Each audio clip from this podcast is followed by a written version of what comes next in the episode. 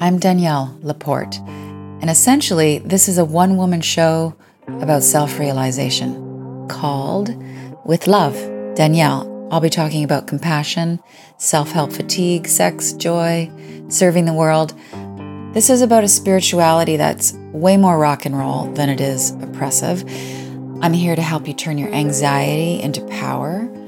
Personally, I want to live more deeply, but lighten up. You're going to hear about all the ways that I have finally figured out how to do that.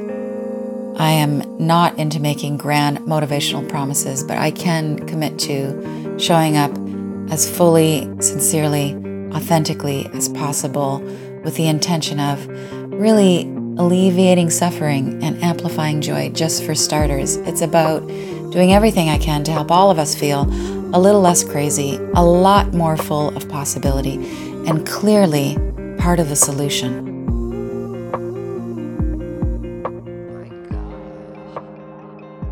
Hey, hey, I am back with my regular series with Love Danielle. Took a moment to do Grace for Impact for a while, all to do with the upheaval of the world health situation, but so much to do with things that we do in times of compression and change. So if you're feeling compressed and you need to change, uh, rewind and and and hit the Grace for Impact button. But here we are to talk about empathy.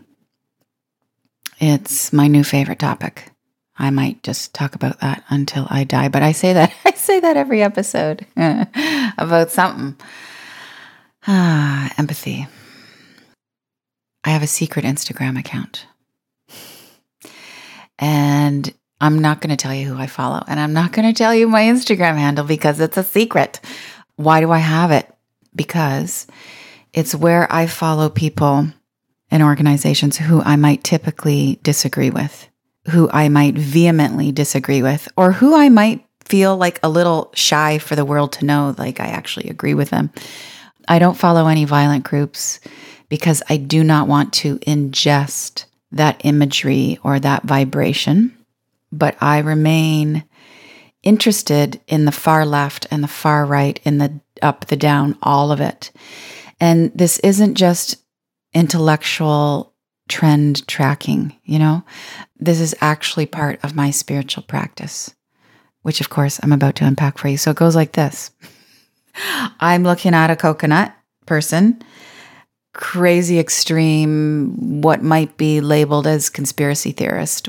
I, I, I want to talk about what I learned a bit about what I learned when I was running a think tank in Washington, D.C.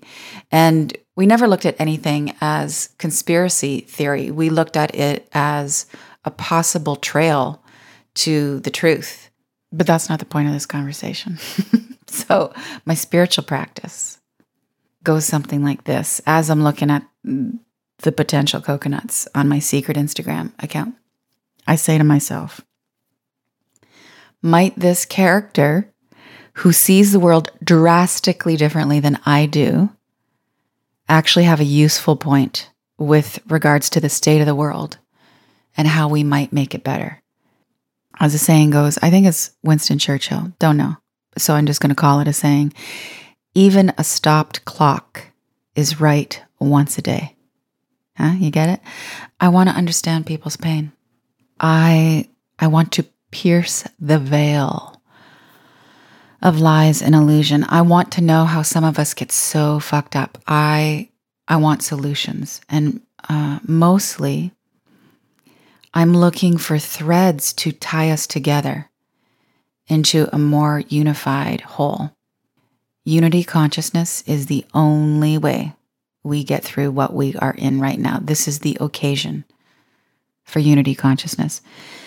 And what I've learned in a in a really professional context, like running a think tank, is that solid conclusions only come from an inclusive point of view. You've got to look everywhere. So the more perspectives you include, the sharper your view.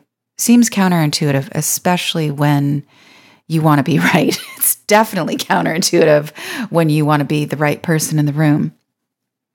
More perspectives do not muddy the landscape. They just bring it into clearer focus about exactly where you're standing. More range of voices. Range of voices builds more wisdom. And the emphasis here has to be on the range, the diversity of voices, not the quantity of voices.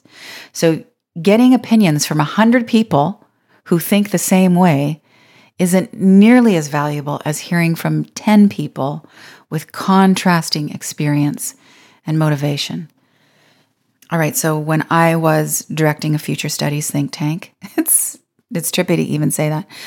Uh, we had an operating philosophy that you look everywhere in order to see patterns, in order to find the outliers of change, you know, the stuff on the fringes that was going to come in and disrupt things, the, the innovative ideas, the, the potential problems.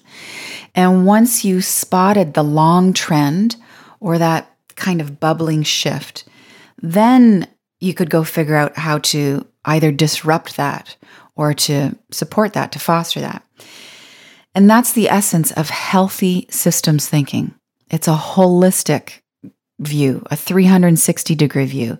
It takes as many factors as possible, as many factors as possible into consideration before conclusions or plans are drawn, you know?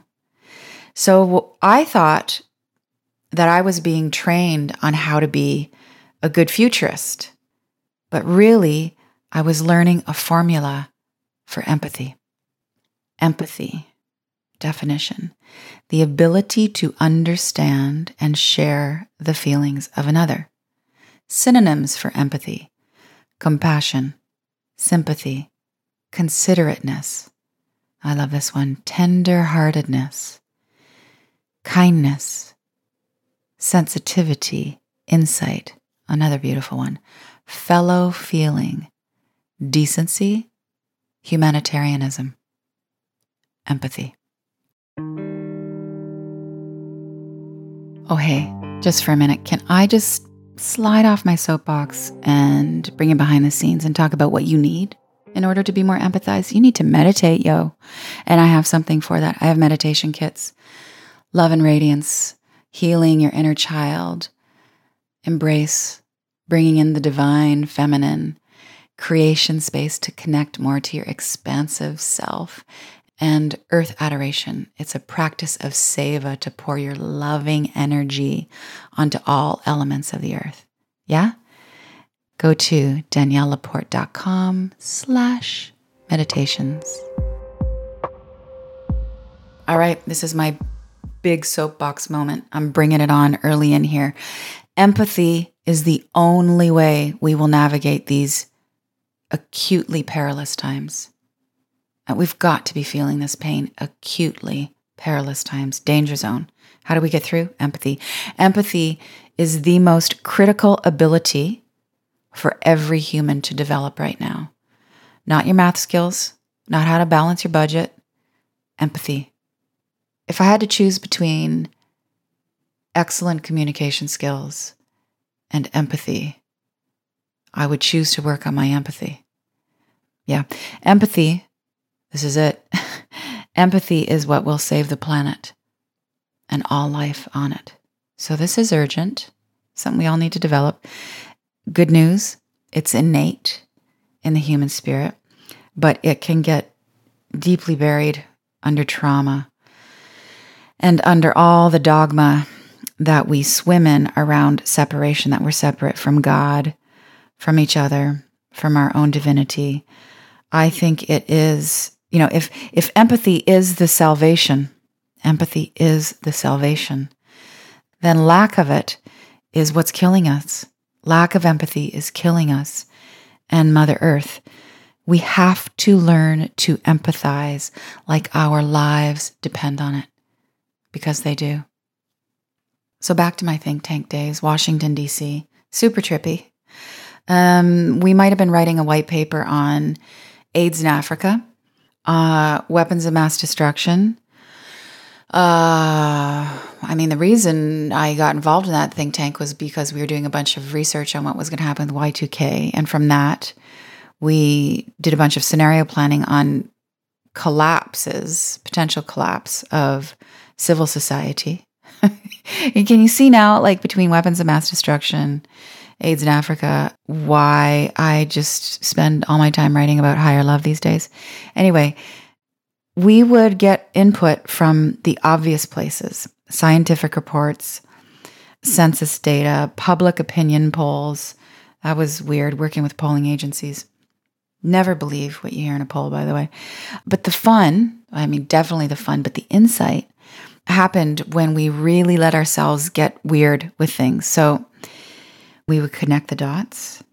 There were some times where we hired a world renowned remote viewer.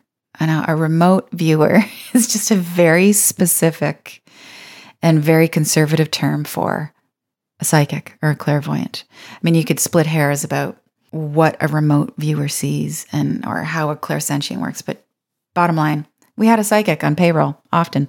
Um, yeah, we'd be sitting around in our boardroom thinking about how a pandemic might sweep through the country or how riots could start. Keep in mind, this was 15 years ago.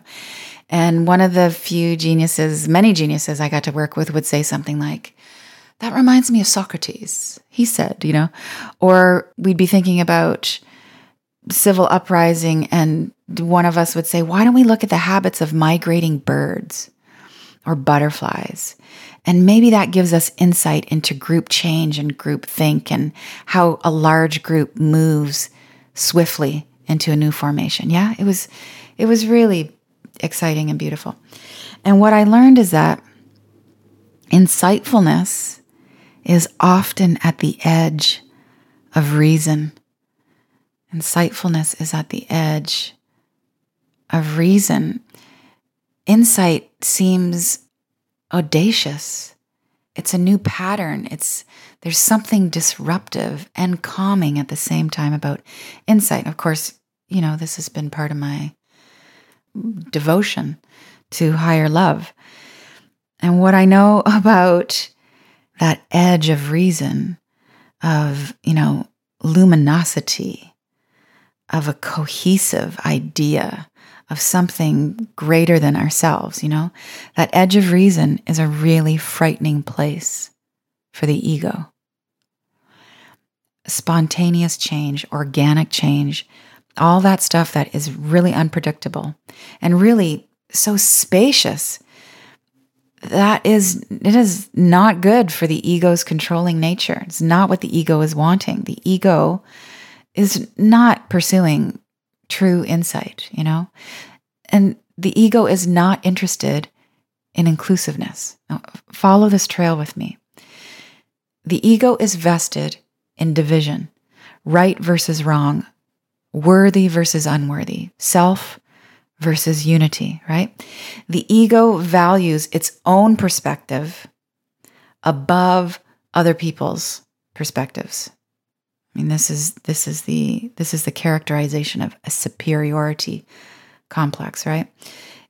So the ego has a very fixed, narrow view. And so the ego cannot empathize worth shit.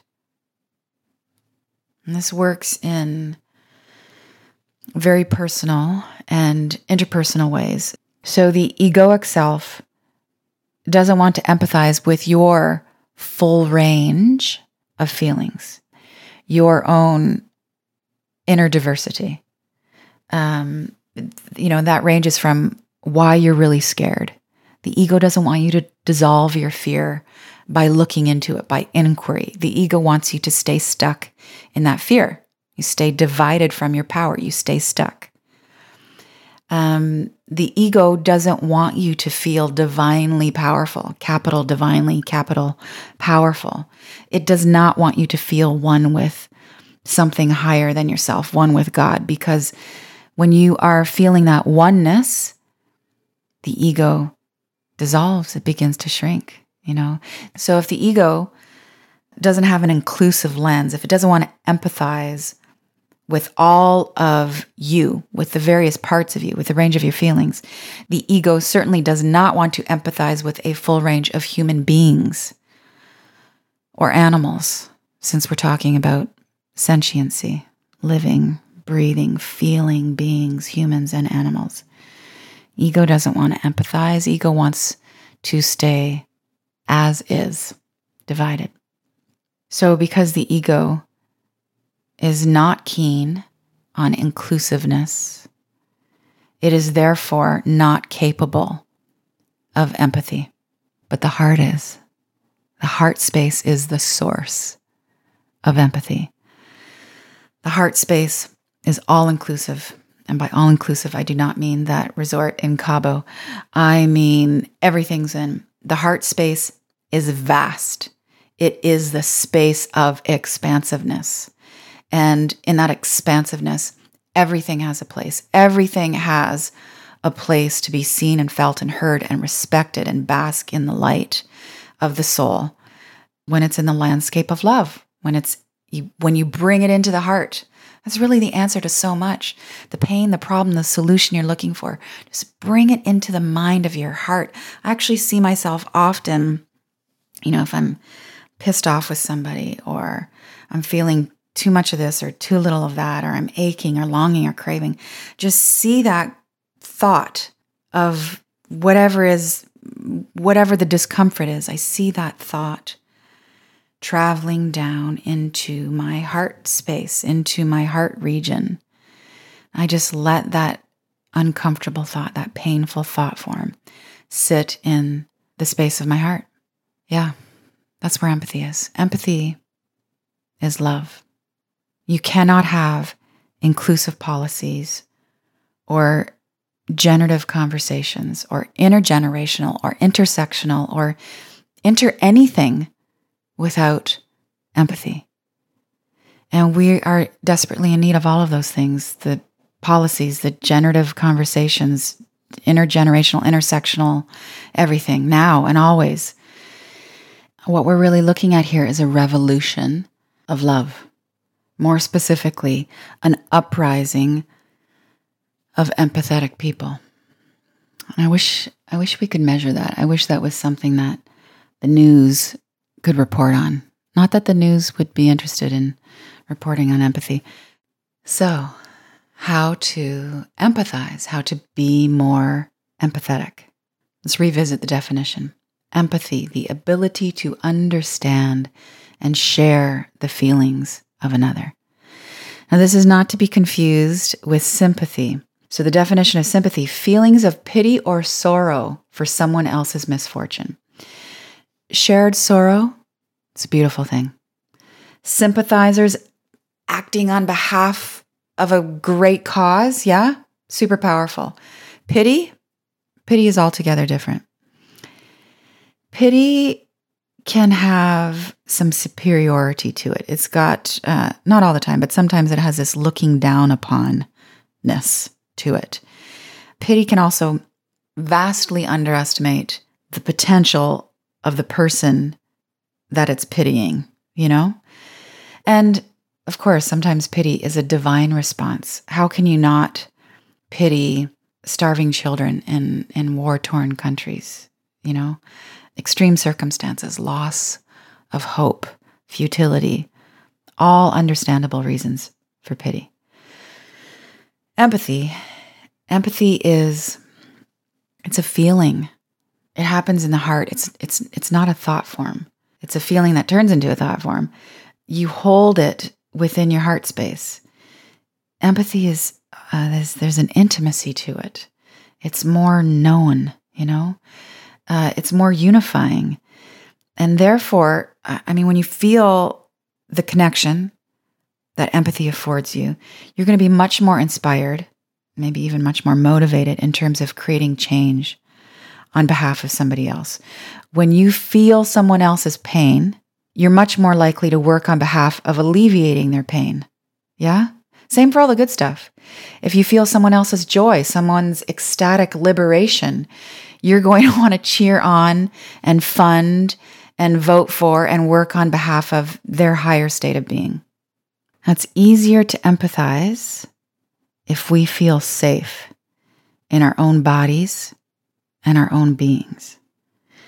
Empathy is an extension of oneself, and you can't extend, there's nothing to give from hollowness or from a disconnected state.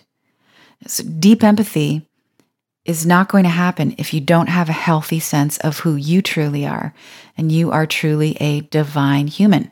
You have to have more than just a glimpse of your own divinity to really be empathetic because you extend yourself in order to empathize. You're going to reach your energy outward. You're going to seek outwardly. And in order to do that without breaking, without being thrown off center, you need to be rooted in order to stretch like that. You need to be rooted into something much more meaningful, you know? In order to step out of our comfort zone of beliefs, our comfort zone of lifestyle, of our worldview, we ideally need to feel that our identity and our relationships are not going to be demolished if we do step out of that comfort zone. If I consider that you are very right and I have been very wrong, I need to feel that life, that spirit, that my nearest and my dearest are going to love that more aware edition of me right? I, I see my wrongness. I see your rightness. I am more aware. I'm more awake. I need to trust that God and my friends are going to be cheering on my newness, you know. If we fear that change, our new way of being, is going to result in loss or humiliation, then there's likely to be a reluctance for us to change, right? And if we are hesitant to change, then we're going to shut down to feeling for other people, to empathizing with each other. Fear of change impedes our empathy. We will start denying someone else's experience so that we don't need to change our own ways of seeing, our own ways of being. Empathy is risky. At least it has perceived risk. And that's love. You know, love is daring like that. It's the only thing worth risking for, really. So the more secure we are in our relationship to spirit, the more empathetic we can be.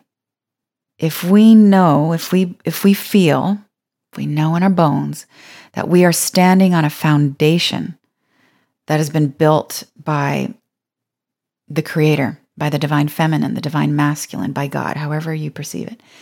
If we're standing on that foundation of love, of divinity, then we can hold our own perspectives. We can hold our pain and our power, and we can accommodate the perspectives and the pain and the and the powers of other people.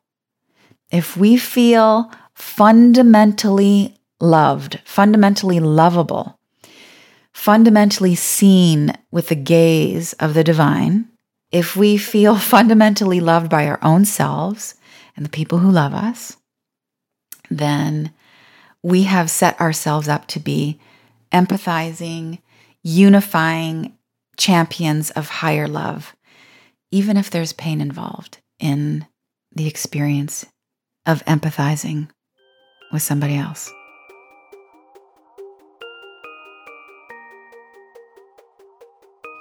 It's easier, so much easier, to be empathetic if you are more accustomed to feeling your own feelings. If you have been shutting down and repressed and avoiding therapy, it's going to be difficult for you to empathize with other human beings. Not impossible, just a little more tricky. Conversely, for all the sensitive folks, for the hearts on sleeves people, I'm telling you, this is our time. This is our time to leave. Heart centered leadership is empathy in action. Yeah, the world is crying for us to show up. Empathy is predicated on unity consciousness.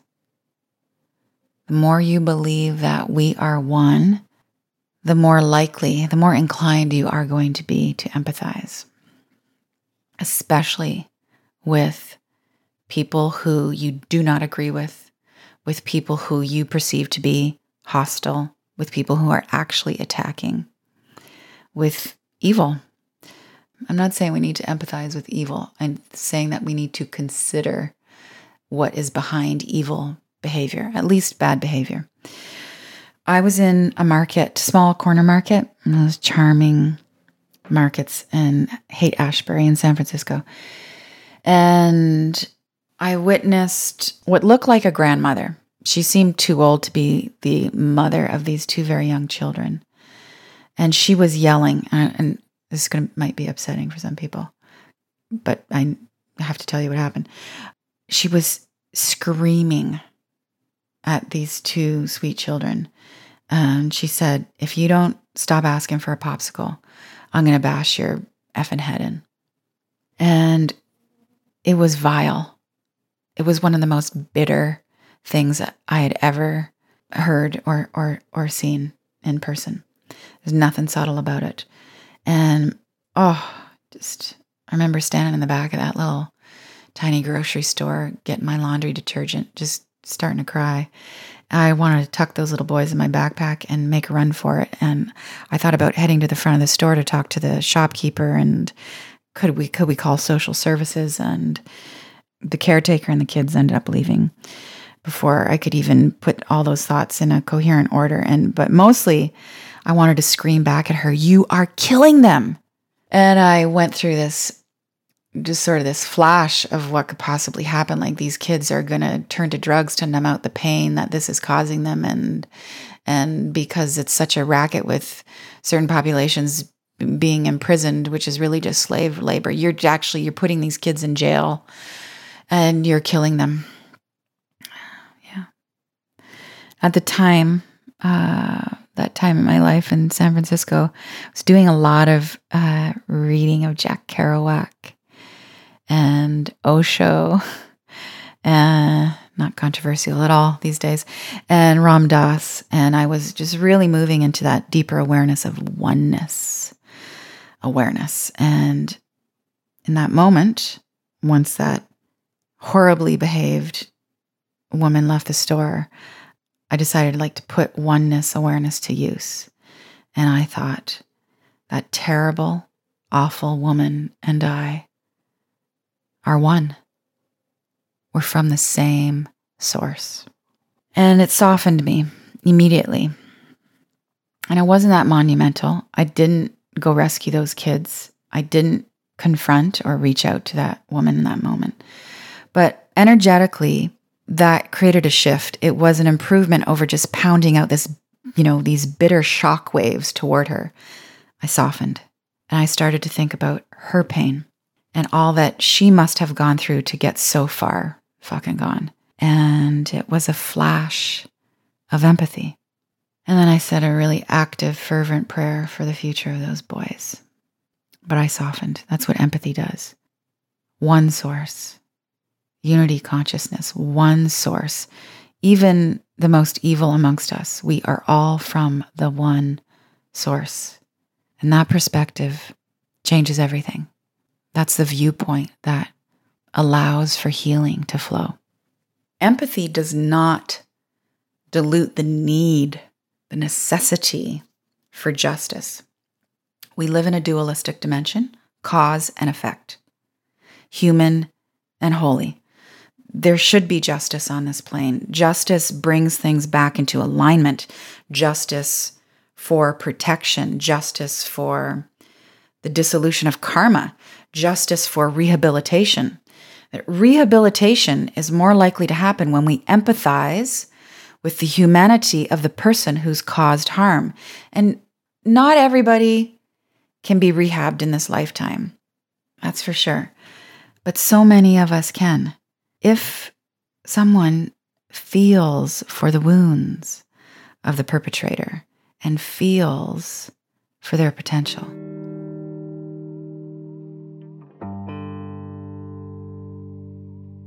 being more empathetic, being astoundingly empathetic, is not going to disable you. It's going to wake you up. There's so very, very, very much, oh God, to be sorrowful about right now. And if we see that clearly, instead of denying it and not feeling it, if we feel that, then we are more equipped to create solutions. We're more alert. We're more in love. It's, empathy is a form of consciousness, you know? So I know a lot of us are concerned in the conversation of empathy that we'll be taken under if we feel other people's intense feelings, that it's too much for me. I understand that. I hear that from empaths. I don't identify as an empath. Maybe I should. I don't know. I, I get that. And I know that that can be a real challenge for people who are highly sensitive people. But empathizing does not mean that you ingest and carry the feelings of another person with you. You're not taking it in in that way. It means that you are seeking, you are extending yourself to understand. It's an extension, not an ingesting. It's a very different approach here. It means that you're seeking to understand the nature, the texture of another person's feelings, of another person's experience. You touch the feelings. You don't pick them up and leave the building with them. You let the other person have their full experience and you share and you relate where you can. You share your understanding. Just think about how much healing can happen when we're simply witnessed, when we are the witnesser. You know, to be witnessed, oh, is to be basking in the medicine of someone's attention you know, to be the recipient of love. And to be the witnesser is to expand our capacity to, to channel God, to be a conduit of love and understanding. Yeah. And I'm really coming to the conclusion that empathy is it's that the metaphysics that proves that to give is to receive. Yeah, so much healing when we can simply be witnessed, be the witnesser. When someone says, I want to understand, and then they do what it takes to really understand, to know, to be known. That's the purest human need. This is what empathy asks How do you feel? And why? What do you think? And why? What could be wise about this? What do we have in common? What about us is the same? What repels me about this, about you? you might want to not ask that question out loud. What compels me about this? What do I resonate with? And if this is true, what needs to change? if what you're saying, if what you're feeling is true, I think all feelings are true, but if if if this is true, what needs to change for me, for them, for all of us, for Mother Earth? Empathy's constant declaration is this I want to understand how you feel and why. I want to understand how you feel and why. And when we see that web of life, then we can create better outcomes for each other. Empathy is the antidote to misery. As usual, Eckhart nails this. He says, All misery, I was going to do an Eckhart imitation right there. It would be very disrespectful. I'm not going to do it.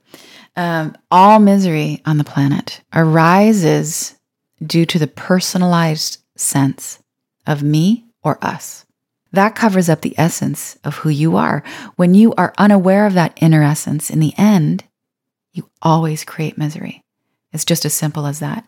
When you do not know who you are, you create a mind made self as a substitute for your beautiful divinity. I'm just going to say that again.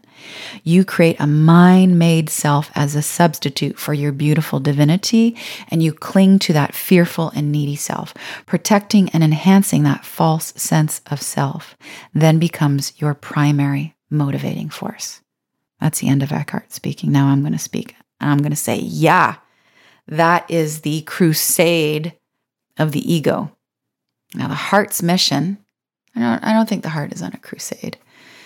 Uh, the heart, but the heart has a mission. The heart's vision is to be aware of your divinity as a soul, as an individual, and to be aware of the divinity of others.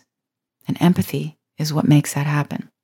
Empathy, the ability to understand and share the feelings of another, compassion, tenderheartedness, sensitivity, insight, fellow feeling, decency, humanitarianism. Who could use more of that? We could. I want to understand how you feel and why. Try that out, that question. Try it out on everyone, everywhere. Might that character who sees the world drastically differently than you do, who's actually totally offensive to your worldview, might they have a useful point with regards to the state of the world and how to make it better? Grant that I may not so much seek to be consoled as to console, to be understood as to understand. I want to understand how you feel and why. Oh, hi, conservative, libertarian, pro life, pro choice, small town, capitalist, union leader, school teacher, teenager, elder, priest, homophobic, drag queen, indigenous, meditator, landowner, roving, flat earth believing, in recovery, narrow minded, compassionate, animal rights activist, cattle rancher, guru, devotee, convicted, lottery winner, extraterrestrial, profoundly loving, monogamous, polyamorous, queer, goth, Catholic, Baptist, Muslim, Hindu, Baha'i, Tantric, spinning, prayerful, preaching, lecherous, parasitic, philanthropist, dogmatic, gifted, gentle soul, child, wisdom keeper, civil servant, survivor, me too, you too, holy being of the human race on the planet, right now, I want to understand how you feel and why. You drive me crazy, make me angry, infuriated. You confuse me. I adore you. I like you. I respect you. I don't understand. You feel like home to me. So refreshing. I love learning from you. You expand my horizons. You make me glad to be alive at the same time. I give thanks to creation for this divine meeting and timing. I feel offended, not heard. I am closing down. I am opening up, and it's so vitalizing. We are each other's keeper. I hadn't thought of it that way. I see your point. I will protect you. I feel defensive. It's because of my own wounds. Can you please understand? May I ask for compassion? I am here to serve with joy. I'm resistant, converted, compelled, curious. I am deeply moved by how much we all want to love and be loved together, different, but in community. I treasure you. I honor that we are sharing the same space. I will carry you when you need to be carried. Thank you for carrying me. I'm frightened. I see your heart. I notice your pain. I'm lost. I am pre programmed. Your kindness deprograms me. Kindness deprograms hatred. We are sharing the same space, whether I like it or not. We come from the same star. I want to partner, to alleviate suffering and amplify joy, to know the true reality of unity, consciousness, and higher love. At least, I'm trying. I want to understand how you feel and why. And that's how empathy rolls. You got to pierce the veil, find the threads that tie us together into a more unified whole, even if they're just like tensely thin threads. hanging by a thread. Those threads of commonality, they lead us home. And, you know, don't most of us just want to feel at home? At home in our bodies, with each other, at home on this body of the Divine Mother that we call Earth? At home. We are each other's way home. But how do we know if we don't ask for directions? If we don't find out where each other is at in time and space? I know you can empathize. Empathy is the alchemy of love. We go from unknown to known. Yeah, it's like it's like magic. Miles apart to seeing that we are standing on common ground. Seeking to understand changes everything, even more than being understood. Empathy is kind of selfless, just for a minute. It is most definitely virtuous. And it's everything we need of ourselves and of each other right now strong love. Or, as my shrink, Michael, said to me recently, just last night, as a matter of fact, to forget the self is to have a self strong enough to do the forgetting. That's empathy. Empathizing is realizing it makes us stronger. It's the inclusive view that shows us what's really happening everywhere. It's the inclusive view that shows us what's really happening. And it shows us what the next right move is for the lives that we want to live, for the lives that we all want to live side by side. Empathy makes you an instrument of peace, seeking to understand is how you become a conduit of peace. St. Francis of Assisi knew this way back in the 13th century. I'm sure he did. But there's this other guy, actually, Father Esther Bouquerel from Paris, whom scholars believe was the actual author of the prayer of St. Francis.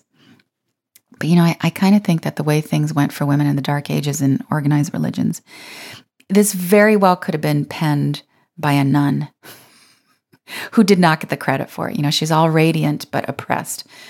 But never mind. Whoever wrote this knew about the metaphysics of devotion. Yeah, it's one of my favorite prayers ever. This is a prayer for empathy, the prayer of St. Francis. Lord, make me an instrument of thy peace. Where there is hatred, let me sow love. Where there is injury, pardon. Where there is error, truth. Where there is doubt, faith. Where there is despair, hope. Where there is darkness, light and where there is sadness, joy.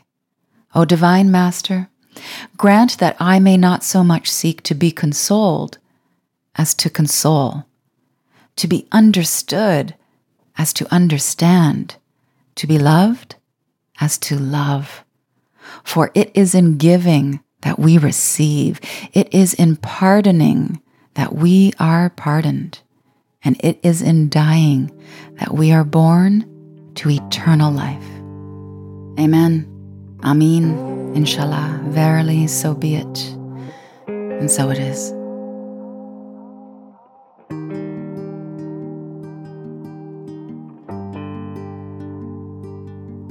Thank you so much for listening, for feeling, for spreading the word with love.